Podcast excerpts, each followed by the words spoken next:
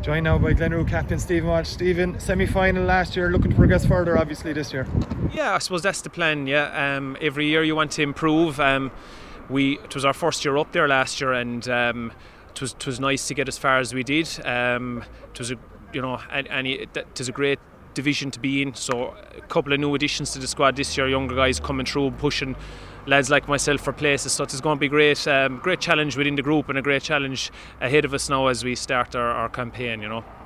You mentioned there it's a very competitive championship, Premier Intermediate you know, arguably one of the best around the Limerick GAA. Is it something you can enjoy? Obviously, you enjoy victories and stuff, but looking looking at the competition as a whole. Yeah, no, very enjoyable. I know even talking to some of the lads who have played in the past couple of years, you know, they always said it was a great division to be in, and like it, it is brilliant. I think most of the games last year that we played, any ones we won, we only won by a pint or two, and there were fierce battles. And the ones that we came out the wrong side, you know, it was nip and tuck until the last five or ten minutes, you know. So there's nothing between any of the teams up there, which is brilliant. It's a great, fast flowing brand of hurling. All the teams are playing up there, so it's a great division to be involved in. Yeah. Tough game up first as well against Prof, a very experienced side at this level.